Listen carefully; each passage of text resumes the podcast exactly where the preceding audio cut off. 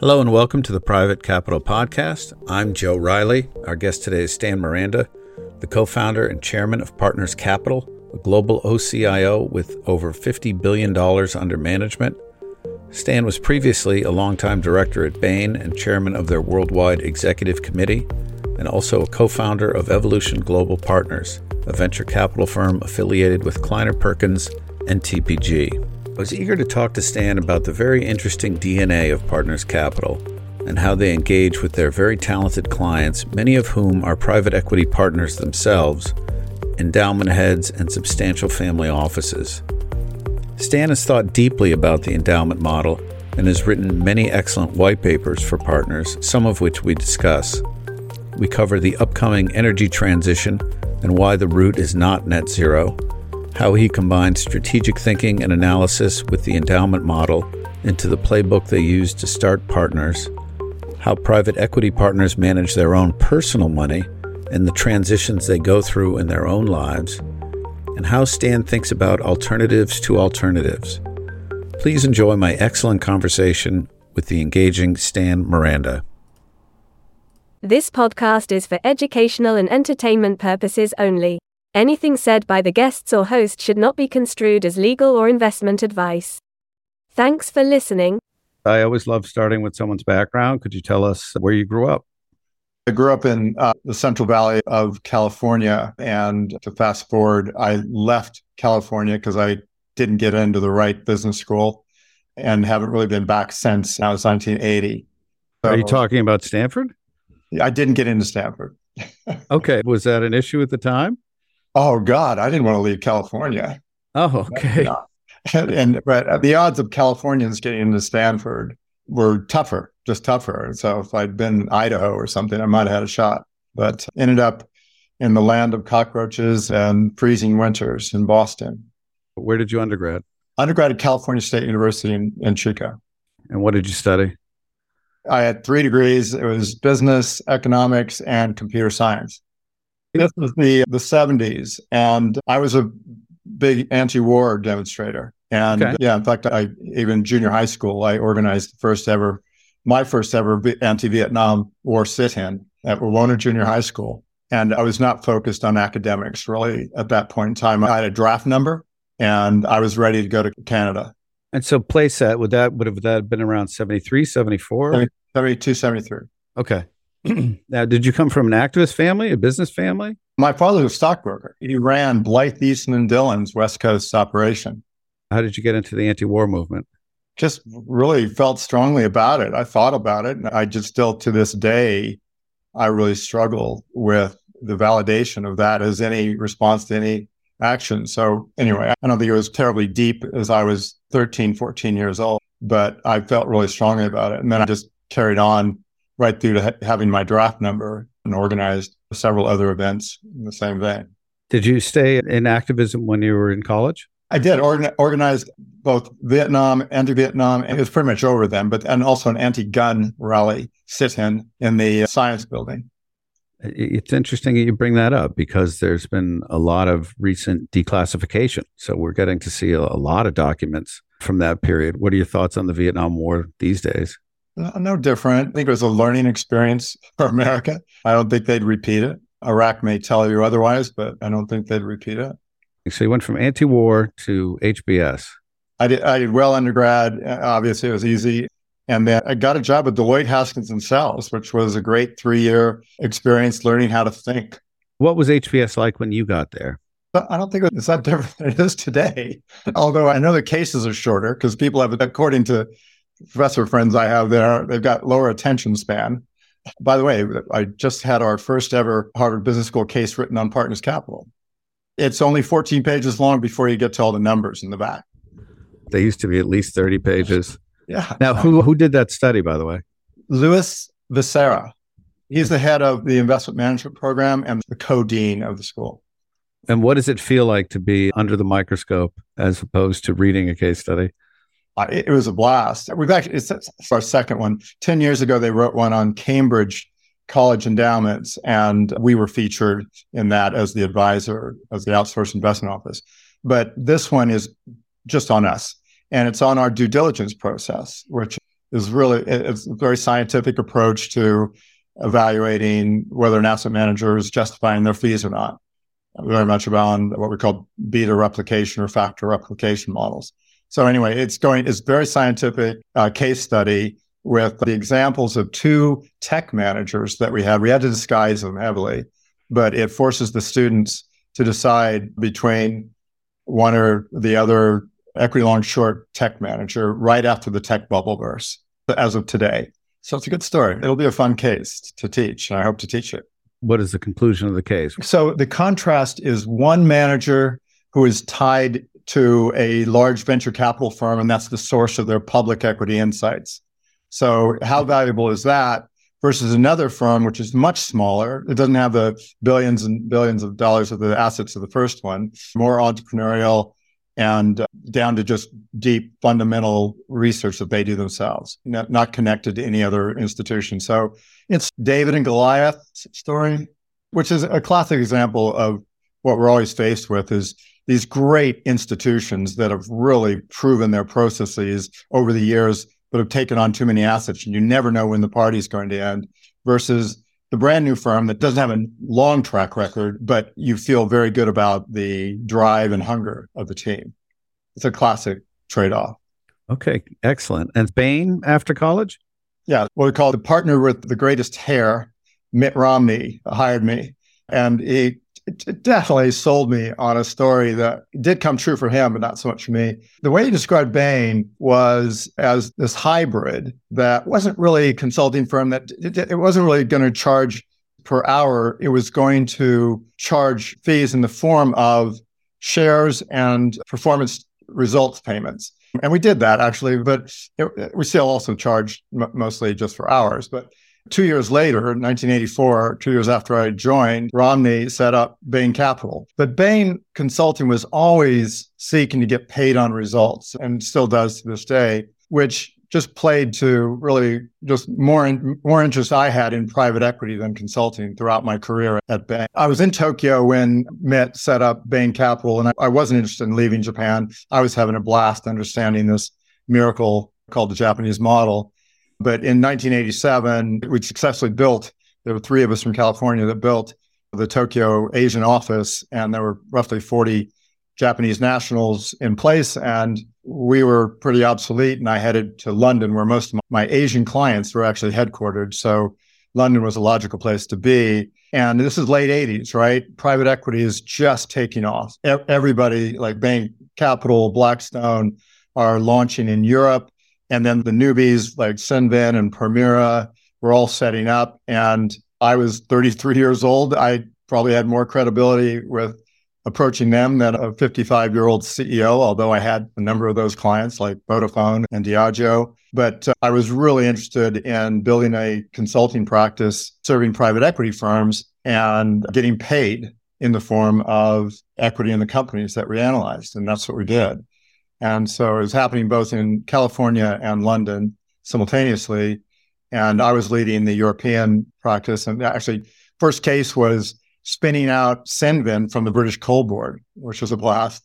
But then just built this amazing consulting practice where Bain was pretty much invited into almost every major deal by the time I was leaving Bain in 1999. And today, Bain's consulting practice to private equity is three times larger than the next largest, and it's brilliantly successful. And what happened that really led me down my current path is we just got paid so much in co investment. It was doing so well. We organized a process around it. We had an investment committee, and I was on that investment committee. And every Bain partner benefited from the private equity investments. And there was a point in time where we were making more money from our private equity investments than we were from being paid for our services at Bain. And so that carried on through to the tech boom, so 97. And that's when I was actually chairman of the board at that point in time of Bain Worldwide. And I was just so keen to launch an internal venture capital firm. And so was Dave Sanderson in California. So the two of us launched what's called Bain Lab. And for two years, we reseeded startups. And this is inside the consulting business. And what basically what we're doing detailed strategic plans for fees for equity, sweat equity. And that was doing pretty well. right through 99 when I had a bigger idea. I mean, every big corporate client of Bain's, they were talking about some sort of IP that sat inside the company. Say, one example is uh, B of A Bank had a factoring business which could easily go online. So why not launch corporate ventures with the, our clients? And David Bonderman was a big client of ours at TPG, and he had the exact same idea. But we needed somebody that knew something about venture capital to do this. So we brought in Kleiner Perkins and set up a venture capital firm called Evolution Global Partners. And it's, it's similar to Accel-KKR today.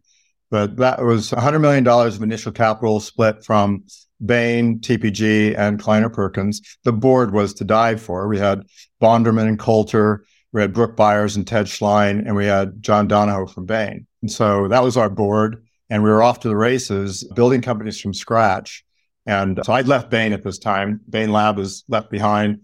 And uh, we're, I'm building the first company inside Evolution, which is called LevelSeas, which was an online shipping portal, which made so much sense. And we got shareholder backing from almost every shipping company in the world, including BP, Shell, Cargill, even shipbrokers, Clarkson. And I hired 150 people. I was the chairman and spent two years getting that off the ground. And then the t- tech bubble burst spectacularly. And it was back to square one. Kleiner Perkins was not doing any more investments in their own portfolios. They certainly weren't going to be doing any more investments in ours. We were right in the middle of conversations with Yale Endowment, CalPERS, and the Ford Foundation on raising more capital, and we stopped cold. And so I spent the summer of 2001 shutting down Evolution, really folding it into California at Kleiner. And they took over the investments from there and Partners Capital was born out of my summer activities. What advantage do you think you learned at Bain helped you at Bain Capital? How did that make you folks competitive with the investment banks? We're strategic thinkers. And I know that sounds trite, but when we set up Partners Capital, my next door neighbor, Paul Dimitruk, who's actually a lawyer, but he was working at InvestCorp. He was a private equity guy. And he just said, Stan, put your strategy consulting hat on. Your, what, would you do to solve this problem we have of private banks with their conflicts and lack of transparency and some competence issues? And there's no one to take care of our wealth when we're massively overcommitted to private equity. We need the medicine of diversification. What do we do? And standard Bain answer would be don't reinvent the wheel. Somebody out there has an answer to that. And in front of me on the table in the kitchen at that time when Paul asked me that question, believe it or not, was a book called Pioneering Portfolio Management, written by David Swensen. I was reading it because we were trying to get money from Yale Endowment, right? And so everybody wanted to get money from Yale Endowment better have read that book. Right. And when I read it, I don't ever, for the Harvard MBAs in the audience, it, it reminded me of Michael Porter as a strategy writer, it was so articulate, so clear, so practical and implementable. It became a cookbook for answering Paul's question, really. Let's steal from the best. Let's just take the Yale endowment model, firstly to ourselves, and then to our friends, and mostly in the private equity world at that time, who have the same problem of too much personal balance sheet exposure to their own fund and private equity in particular. So I'm interested in how that came into being because obviously David Swensen had certain advantages that are almost impossible to get in the commercial space, but also a for profit business has the advantage of being able to hire lots of great talent. So how did you apply that to a for profit company? First of all, let me let me just define what it is, right? So not everybody has the same definition of the endowment model. David Swensen has passed away, but I think he'd put his hand on my shoulder after I summarized and he'd say, You got it more or less right. But there were three pillars to the endowment model in our parlance, which is number one, high static risk, right? Your endowment, it's the endowment model. The money's long term. You can take lots of volatility. So take high risk. And most of them take the equivalent risk of about 70% of the equity markets. But it's static risk, and that's just believing in the efficiency of markets and not timing them. So that's pillar number one. Pillar number two is the free lunch of diversification. Don't put all your eggs in one asset class basket, um, which is what we've done as individuals. And so the multi asset class diversification with a bias towards the privates with their, say, 5% illiquidity premium is the second pillar. And the final pillar is who they allocated money to. They didn't believe they should be picking stocks and bonds and properties and private companies, but rather there's going to be experts out there that justify their fees, not very many of them, but some. And so allocate to third parties. But in all likelihood, you're not going to allocate to the big institutional, sometimes publicly owned asset managers. Quite the opposite.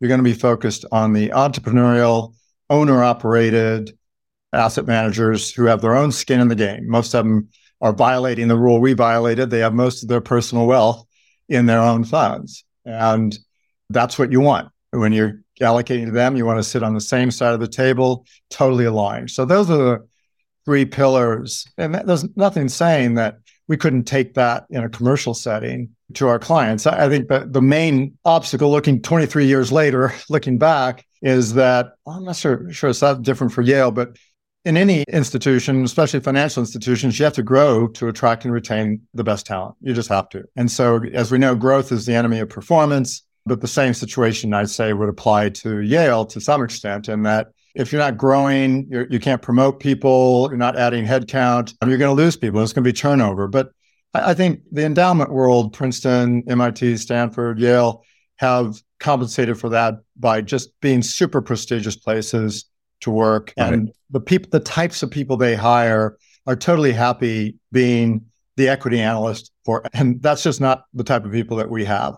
We have very ambitious people who do not want to be the equity analyst forever. That's the challenge. We have to grow. We have to keep attracting the most talented people. And the way we do that without destroying performance is you invest in capabilities. That's what any asset manager does to survive their growth rate and the enlarged organization that you're constantly creating. So you had a playbook. How did you go about standing up Partners Capital?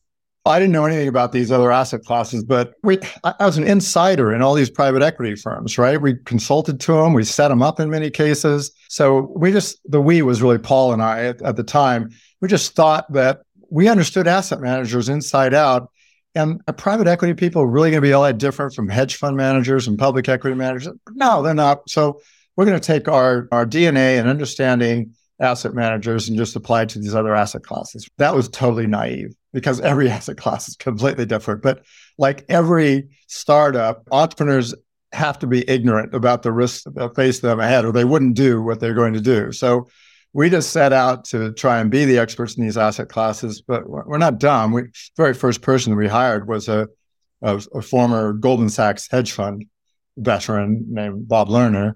And then I brought in two people that I'd worked with in the past in Bain who had since gone on to other investment outfits. John Collis, who was at the Wallenberg family office, uh, and Will Fox, who's heading up our North American operations. And the, the four of us plus Paul, part-time chairman, were the really founding team, were the founders of the firm. And so it was like minded people who'd already worked with each other in many cases for a long time, um, really enjoyed each other's company. And then we started infilling with more junior analysts and understanding each and every asset class in great depth. And one thing I learned at Bain, as the expert on it, for example, continuous ambulatory peritoneal dialysis, which is a, a form of hemodialysis.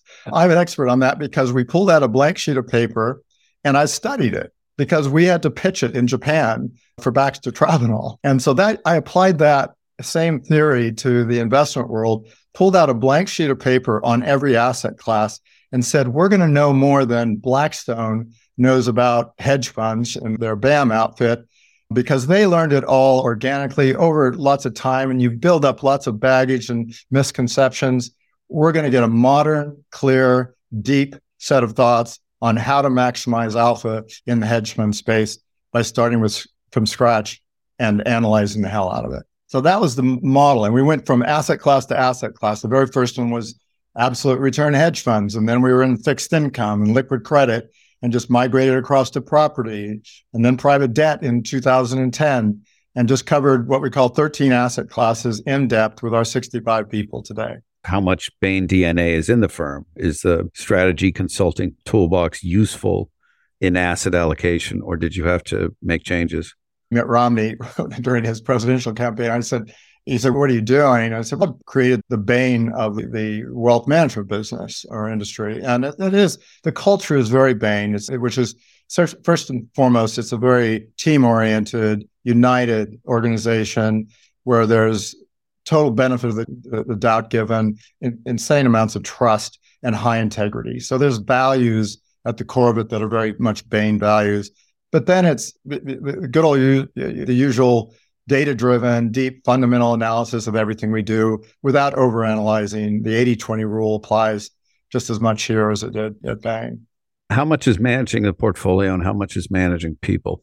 I don't think we spend a lot of time managing people because people are managing themselves. Everybody's pretty motivated, set out a clear role and a clear set of responsibilities. We're brutal on deadlines and it all goes pretty organically. And so we get to focus on what we love, which is just understanding what's going on in the world and applying that learning to our clients' investment strategies. And so, what were those early years like? The OCIO business, obviously an accepted part of the field today, but maybe not as well known back then. It was a classic startup. First of all, it, nobody called it OCIO or outsourced investment office. We didn't have a name for what we really were. And I don't think the industry really existed before that. And so we were just simply replicating Yale and making it for sale to smaller endowments and family offices. That's what we were doing. But we didn't have a track record and it took us a while to get started. Year number one, we had $25 million worth of assets. We patted ourselves on the back for getting there. Year number two, we said we'd shut it down if we didn't get to 100 million. We got to 99.9. And uh, year three, we, we said break even is 300 million and we're not paying ourselves. We're not going to do this any longer. And we hit 400 million. And so we were on fire in 2004, getting new clients like Cambridge University endowments and Oxford colleges and a number of private high schools in the US. We we're getting some real brand name clients that came in largely because a lot of our private equity GP clients were on their investment committees. But our institutional business just took off.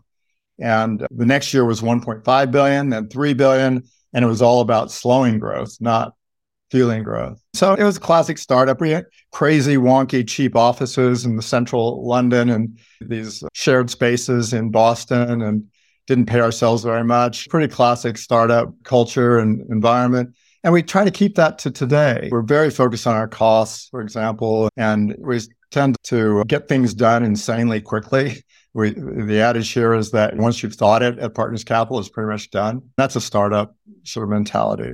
If you're going to do it again, what would you do differently, though? This is a minor thing, really, but my past experience, just the evolution experience of California and London, I said to myself, we're just not going to have a California office. The time zone thing is just a pain. And it really is a problem when you've got Asian offices, European offices, and an East Coast office. California is a problem.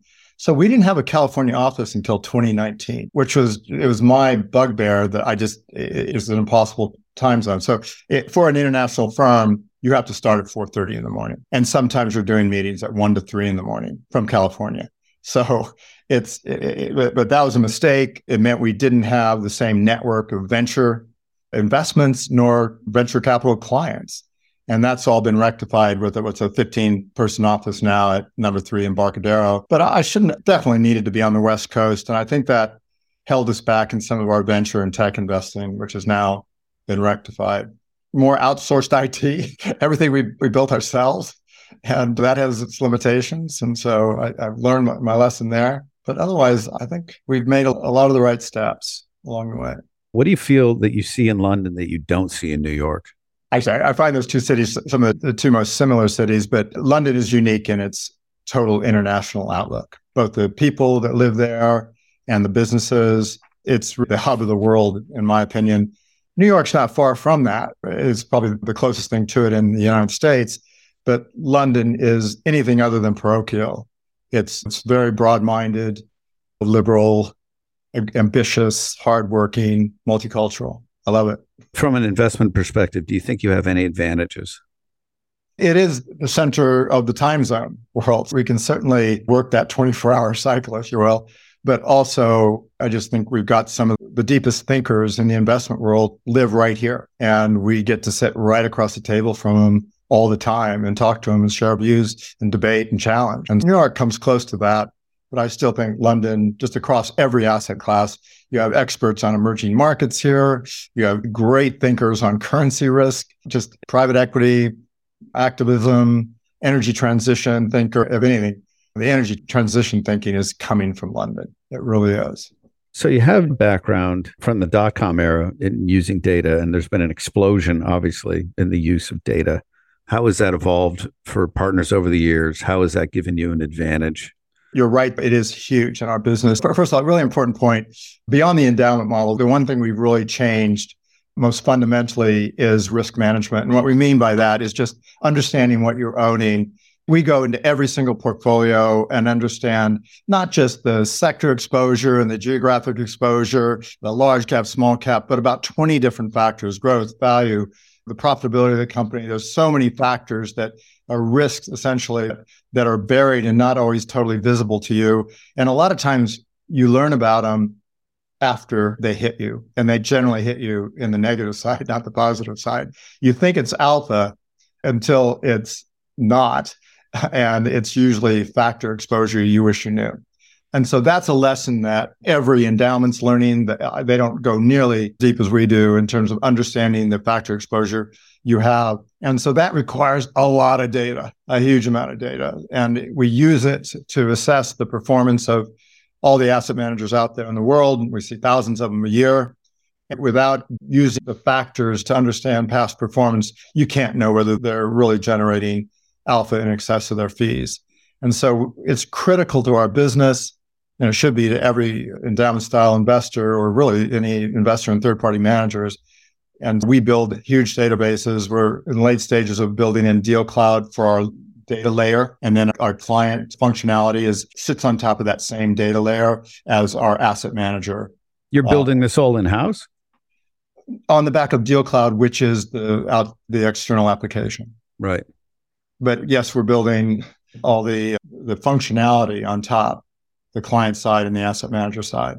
It's just too customized. But I could pull up right now, for example, just any manager on the planet, and you can just see when all the last conversations were had, and I can read each of those. You can see all the performance and benchmarking and attribution for each of these managers, what we think about manager transitions in them, and so forth. And the same thing goes for our client portfolios. We just pull up everything at our fingertips. What are your thoughts on the current use of transformers? Is this going to be a big change in the way that you use data? I, by the way, I would say we're not using machine learning or AI in any any major way. I'm trying to think of exceptions to that. we're all big ChatGPT users of various dimensions. But I think that's ahead of us. And I don't think there are the applications yet, but I think they'll be coming out next 12, 24 months. And basically, we'll be replacing some of the more mundane analytical tasks that can be done by AI. But I still think the real insights have to come from senior veteran investors in making capital allocation decisions. Do you think there'll be any advantage for allocators? Will it save time? Uh, I don't know. It's a topic that's on our agenda. We're talking about our board meeting in July. We've got a small team on it. We don't have an informed answer to that right now. But I, as we think about it, we think the primary application is just going to be saving a lot of effort in both the more fundamental, basic screening uh, of managers to get to the short list. That should all be automated pretty much. We should be able to draw on all the data that's out there in our databases, pull up the right data, show the side by side comparisons for all the managers and come up with a three without a lot of judgment required from our team. And then the client side, I, I guess we're pretty automated there. We do almost an automatic rebalancing of portfolios. Your clients stretch along a long risk continuum from PE partners to long term thinkers like endowments and pensions. Do you think differently about these different clients? Is there a tension in the strategy, the way you approach their portfolios? This is a classic family office problem as well. Firstly, there are more similarities than you think, but taxes matter hugely. Mm-hmm. Okay. So uh, if it weren't for taxes, I could make a case that most individuals, especially our clients, which 50 million and above, our clients are long-term thinkers. The capital will outlive them. And so they should be long-term allocators and they can afford 40, 50% of their portfolios in illiquid assets. Add taxes, and it's totally different because mostly in the risk managed strategies, hedge funds, absolute return, and equity long short, those are terribly tax inefficient. Private debt is terribly tax inefficient. So we generally scale down our allocations in those three areas for our clients. Also fixed income, but we don't do a lot of fixed income. We have really relatively small allocations to fixed income. But we do use derivative overlays in portfolios, and generally those give us 60% long-term capital gains. And so we can use those for individuals as well as institutions.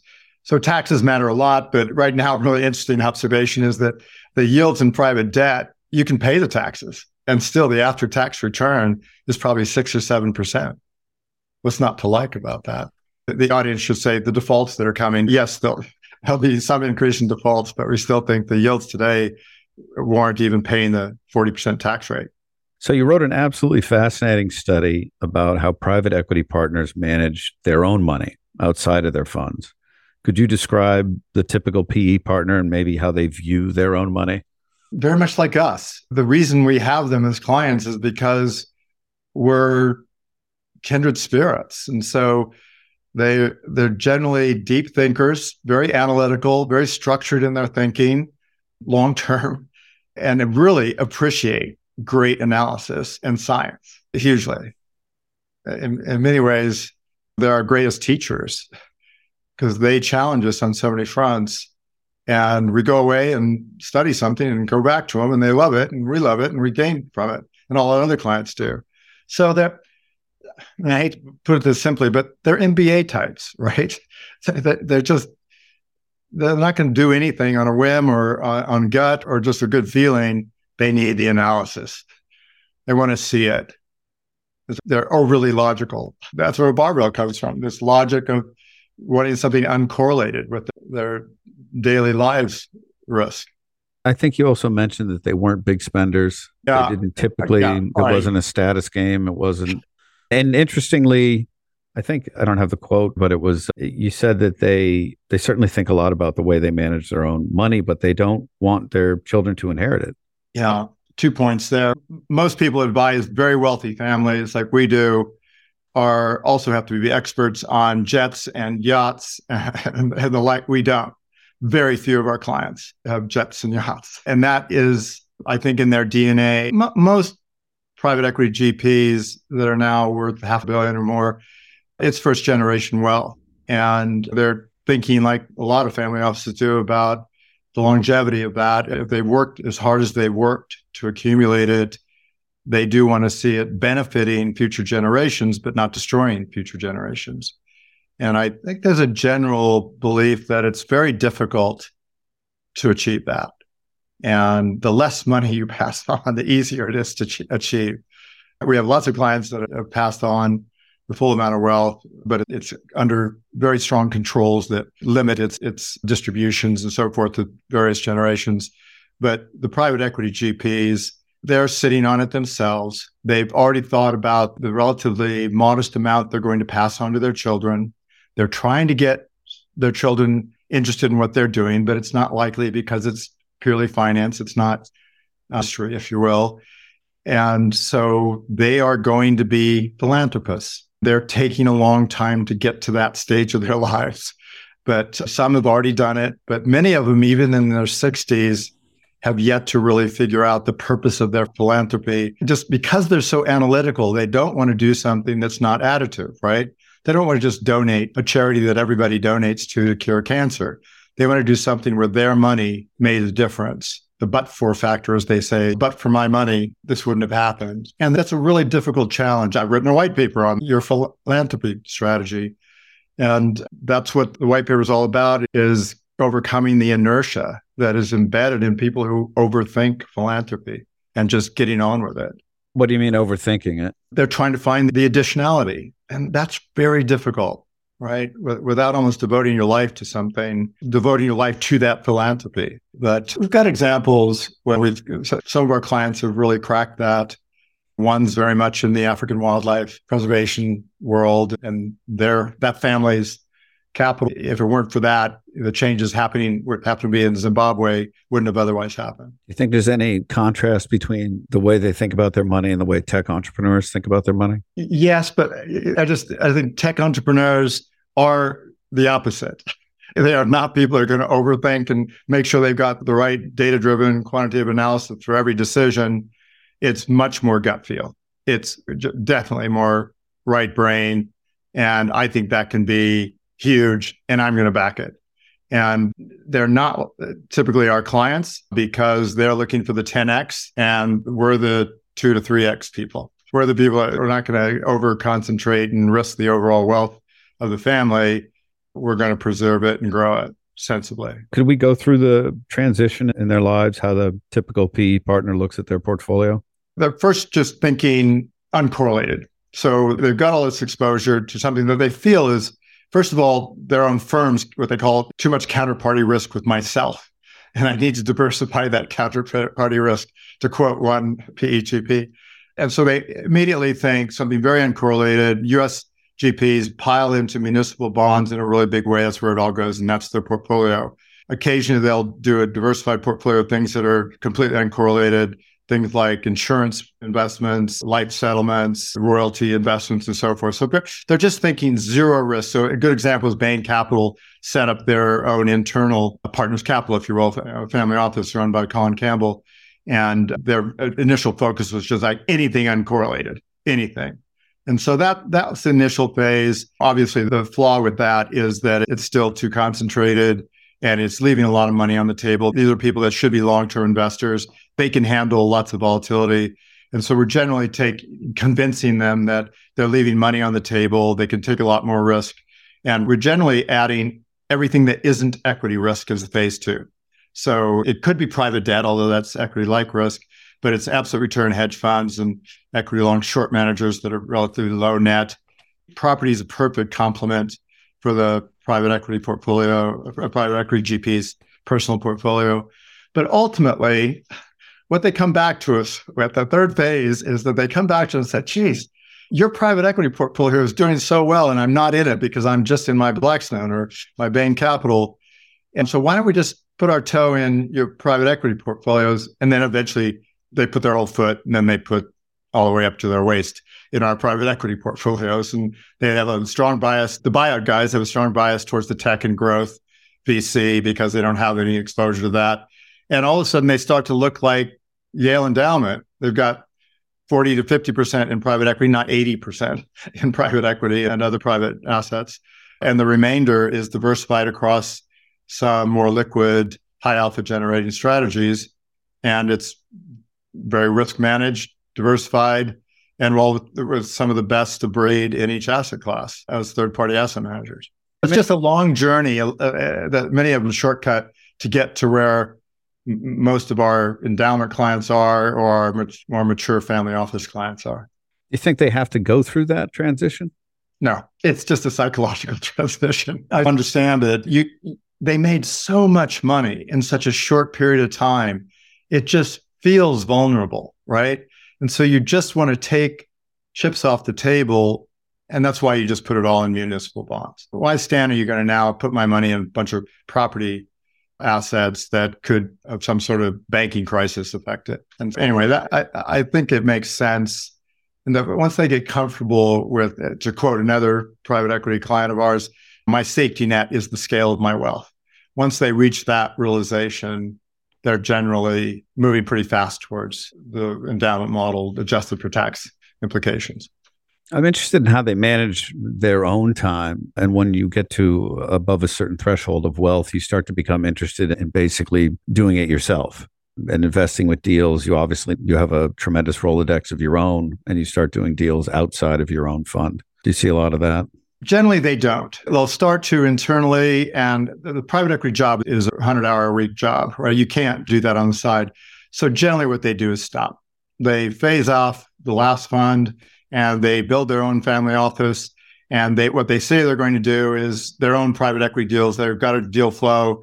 And so they hire a couple people internally and they do two deals a year where they're a minority shareholder. They might be on the board and they use the skills they developed over 20 years, 30 years in private equity in their family office. And then they realize that they probably won't be building a very well balanced portfolio that their children could take on and manage after them. So they start institutionalizing it and turning it from a private equity fund that looks like a family office into something more institutional. So you had a great f- phrase in the study, which was rocks in the pond.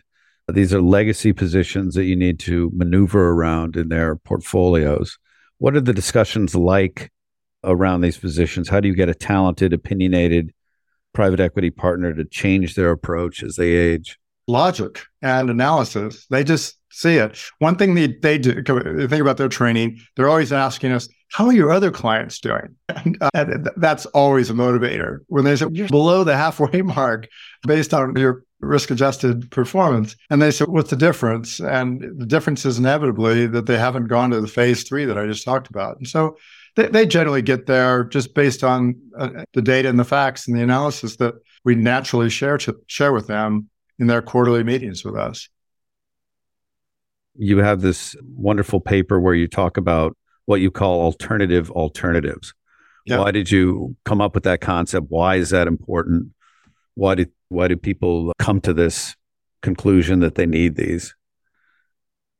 So that relates right back to the barbell phase of private equity partners, and the example being Colin Campbell and his team at Bain Capital they really just wanted to find uncorrelated strategies. We did start it before that, but we had all these private equity partners where that's what they wanted. And they were sitting in municipal bonds. And we just thought, what a waste of a long term mindset that can handle a lot more volatility.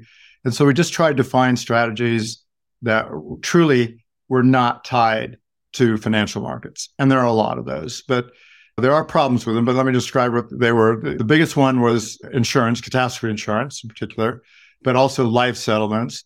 Then you got pharmaceutical royalties. And then you've got something really interesting, which is just drug trials. So you're funding drug trials. And then the, our biggest alternatives, alternatives today is litigation finance. So you're backing big corporate lawsuits where you're paid on success and a um, number of others. We've got one that's very interesting, which is backing NFL, NBA, PGA athletes where they're three years into their career. Somebody's trying to give them a $20 million contract they don't want to sign just yet, yet they could get injured next year and have never made a penny. So this particular vehicle pays them $3 million for 11% of their lifetime earnings, including sponsorships. And so far, that's worked out to be good for both the sportsman and for the investor. Do you find capacity constraints with these yeah, strategies? It's, it's slow. All these strategies, here's the big problem is that they're all small generally. Litigation finance is getting a lot larger, but they're all pretty small. And as soon as others find out about them, there's too much capital and the returns go down. So catastrophe insurance is a classic example of that. Life settlements, we, you have the longevity issue as well. That's made that a bad investment. But g- generally, they get flooded with too much capital. So I'd never start up a business dependent on alternative alternatives. Because you know by its nature each new strategy you find has a half-life that's just too short. So let's talk about the energy transition. One of the first things you learn about in energy is cyclicality and elasticity. How should we think about the cyclicality of the future energy market if we're focused on the energy transition, you're focused beyond the impact of cycles. Cycles will affect it because if energy prices go up, energy prices is a big input to the pace of the energy transition. The higher the prices, the slower the pace, and at least in, in the near term. So cyclicality will affect it, but we can't influence that. And if we're truly long term investors, we just invest right through it. In other words, we're not trying to time it we're very definitely just thinking very long term. But what happens with fossil fuel prices is a big factor on these pace of the energy transition. How should we think about that? How do you think the transition will play out, or what are possible options? Well, here's what most people are missing. Renewables are already competitive with fossil fuels at even low fossil fuel prices. Okay. So we don't need to exclude fossil fuels to drive up the price of fossil fuel to make it more competitive with renewables. The problem with renewables has nothing to do with the pace at which we build out wind and solar. It has everything to do with the pace at which we build out transmission infrastructure to get the renewable electricity to the consumer and our ability to store renewable energy given the intermittency of wind and solar. So those two problems have to be solved. And the oil price has nothing to do with that other than low oil prices will help build lower cost turbines and solar panels and lithium ion batteries to make the energy transition even more cost effective. So partners wisely sat out clean tech 1.0. Why did you stay out and why do you think things have changed? We just looked at it. This is 2005 2014 period is what we call a clean tech 1.0 and we were we were excited by it because it sounded it looked like it was going to be a mega trend. But as we looked at the fickle nature of regulation and subsidies, the slow pace of technology, and we're very familiar with venture capitals finding out that these are capital intensive businesses.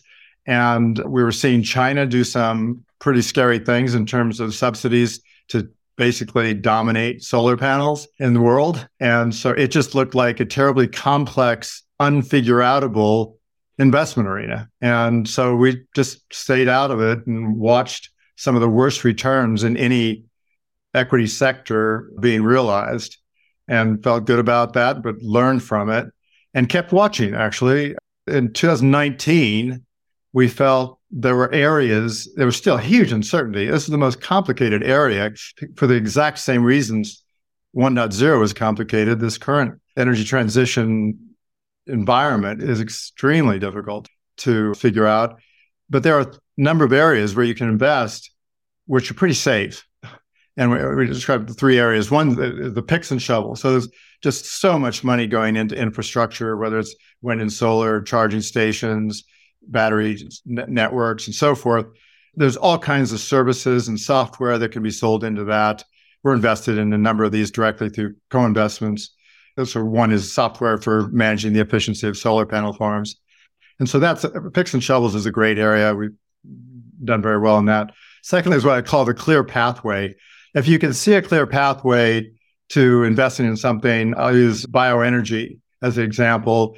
It's got the right subsidies. They're locked in for a long time, and the economics of it don't require subsidies. You've got huge policy support for it, and the economics are pretty good. Eh, clear pathway, you can go for that. And then finally, there's the enablers, and this is scarier, but things like hydrogen electrolysis businesses, we just know that's going to be such a critical enabler of the overall energy transition. And we're seeing the sort of cost improvement with the doubling and tripling, quadrupling of capacity that that's a powerful enabler with a huge market. And so let's take the risk of early stage investing in that sort of sector. But we don't invest in infrastructure, renewables, and a lot of the, the big ticket areas, which are already experiencing troubled returns because of excess capacity and build out. The most important thing that we've learned is that a lot of people are investing against what has to happen in the world, not what is going to happen. And that's why there's too much money chasing the renewables infrastructure, for example, because all these reports from McKinsey and ARENA and IEA are all saying this is what has to happen. And it's not going to happen for the reasons I cited. So we have to invest around that. But the most most dangerous thing we see today is the net zero goal. So I'd love to ask your listeners in the family office to put their hands up for how many of you as family offices have net zero emissions goals. And I hope it's a very small number because if that implies you right now building portfolios that do not own any carbon emitters, then that you're not having any impact on the energy transition. Quite possibly you are impeding the energy transition. And here's why the energy transition is going to happen because the biggest emitters invest in lower carbon emitting processes. Okay. And we want to own those companies. We want to give them a lower cost of capital. We want shareholders to back the most progressive cement companies, steel companies, electricity utility companies that are actively investing in those lower carbon processes and we'll do it in a way that is cost effective, and shareholder value creating. And those exist. I could give you a portfolio today of 40 equities. So uh, out, of 2,800 equities in the MSCI ACWI index, they emit roughly 11 gigatons, a billion tons of greenhouse gases a year. 44 of them account for half of that. Okay. So five and a half gigatons. Those 44 already have plans in place to take that those emissions, scope one, two, and three, down by two gigatons by 2030. I'd much rather own those companies. That what I call the brown to green companies. They're the improvers. My money is having an impact there because I'm supporting the biggest decarbonizer. Isn't that the right way to invest? That's the opposite of a net zero campaign. And we're subscribers to IGCC, the Institutional Investors Group for Climate Change, and they're big fans. I mean, they're really pushing the net zero targets for institutional investors. And it's fine for 2050, but not for 2030 and 2040. You want to own a lot of carbon and you want to own those entities that are doing the most to decarbonizing the planet. And you can do that. And how do you think about how do you put a structure around regulatory risk going forward? It's part of the formula. So you don't invest in just the biggest emitters. You invest in the companies that have a clear runway, as we talked about before, to achieving those goals. This isn't a passive strategy. This is a very active strategy. You, you have to study the plans of these companies and understand how much of those plans are dependent on subsidies and how firm and secure are those subsidies with the default assumption that they're not at all firm or guaranteed. You, you want to own the companies that have the biggest potential change and a clear runway to achieving it in an economically viable way. That's what you want to own. And I believe that those companies will attract some of the biggest re ratings. Right now, they've got terrible ratings. These are cheap stocks, right? And so own them today. And I think they'll be some of the highest rated public companies in 2030. You got to worry about it, is the short answer. You have to worry about it. You have to be experts on regulation. You have to understand what's happening with carbon trading, taxation, and credits as a critical assumption. So there has to be a macro overlay on that investment strategy, understanding the obstacles to the transition, and you invest in the companies that appear to have a clean runway. How do you know if you're doing it right? They achieve their goals. There's no other way. I guess the, the reason I ask it is that a lot of family offices uh, struggle with it because you're not getting the typical feedback that you get, which obviously are investment returns because it's a longer term commitment. Yeah. So I wouldn't put your entire portfolio in this because I don't think any asset manager could put their hand on heart and say, this is one of the highest alpha generating strategies I can offer you. It's more, it's definitely the highest impact, no question because that portfolio will report every year how much carbon came out of the companies that you owned. And you'll know that. Now. So the impact is certain. The alpha is not. Okay. But the right benchmark for that portfolio is not the MSCI world. The right benchmark is the mix of sectors that you're in. And so cement and steel and transport and so forth, that should be your benchmark. And then the rest of your portfolio gives you your growth and technology and other things that have nothing to do with carbon impact other than you're avoiding it with Microsoft or Meta. What do you think about current ESG strategies? I think the heart's in the right place. All investors should be investing behind sustainable businesses that are good for the planet and for society. It's really hard to execute, especially when you put ES and G on the label. That's just cats and dogs and oranges and bananas. It's just too many different things. And so what we say to our clients is we got to focus. If we're going to do something, let's focus on two areas, and the two uh, really three areas, but two areas are energy transition and DEI in corporate world and DEI in the asset manager world. But the third one is healthcare. There's, but we've always been big investors in the healthcare and the biotech space, and we think a lot of really powerful things are happening there. So if you want to have impact, those are three key areas. There's lots of other areas, but a lot of those that are measured by ESG all of our asset managers are running a mile away from, like child labor, uh, tobacco. A lot of those are already absent from most asset managers' portfolios, and you don't need an ESG policy to get them to be sensible. Whereas you do, we do work directly with our asset managers on the energy transition. We know a lot about it. uh, in most cases more than they do. And at some point, that will reverse and they will know a lot more than we do. But right now, we're sitting down with them with all our research and we're saying, we hope you're thinking about carbon taxation uh, in your industrial sector. And we give them our views on that. And five years from now, I think it'll be just table stakes that every asset manager in the world will be experts on the energy transition, just the way they are today on digital transformation, right? They know the impact on every company of IT. They don't know the impact today of the energy transition on most of their companies that's what really needs to change. And that's a big focus of ours. It's the single biggest area that I focus on personally inside Partners Capital. So, one final question How has working with these talented clients over the years affected the way that you manage your own personal money? Do you think in terms of your own legacy? I do think the family office purpose issue is paramount. So, the, the white paper we wrote on family, I can give you the one sentence answer. Most family offices that we've come across have not thought long and hard enough about purpose. And that's what I've learned from a, lot of the private equity type people. I think they're a little bit more thoughtful about uh, family unity. It's really important to them. They don't just want a legacy that they're $3 billion that lasts for five generations. They want it to be a catalyst, the glue for families for generations going forward. That's really hard to structure. But if that's your purpose and you're clear on that purpose, then you set out the right vision for the family office, the right mission, and the right strategy for the family office. If you don't get that purpose, then it all falls apart. And I have a great anecdote where it forced me to write this paper on the family office. We didn't write it for 30, 23 years because every family office is so different. But I was pulled into a room by 40 year old gentleman who is who's number four son of five kids that this industrialist is an Austrian, and he's handing over. He's handed over leadership to his oldest child, which was a woman that's in her 40s. And Alex, let's call him Alex, came to me and said, "I've I've run out of rope here. I don't seem to be able to build my own."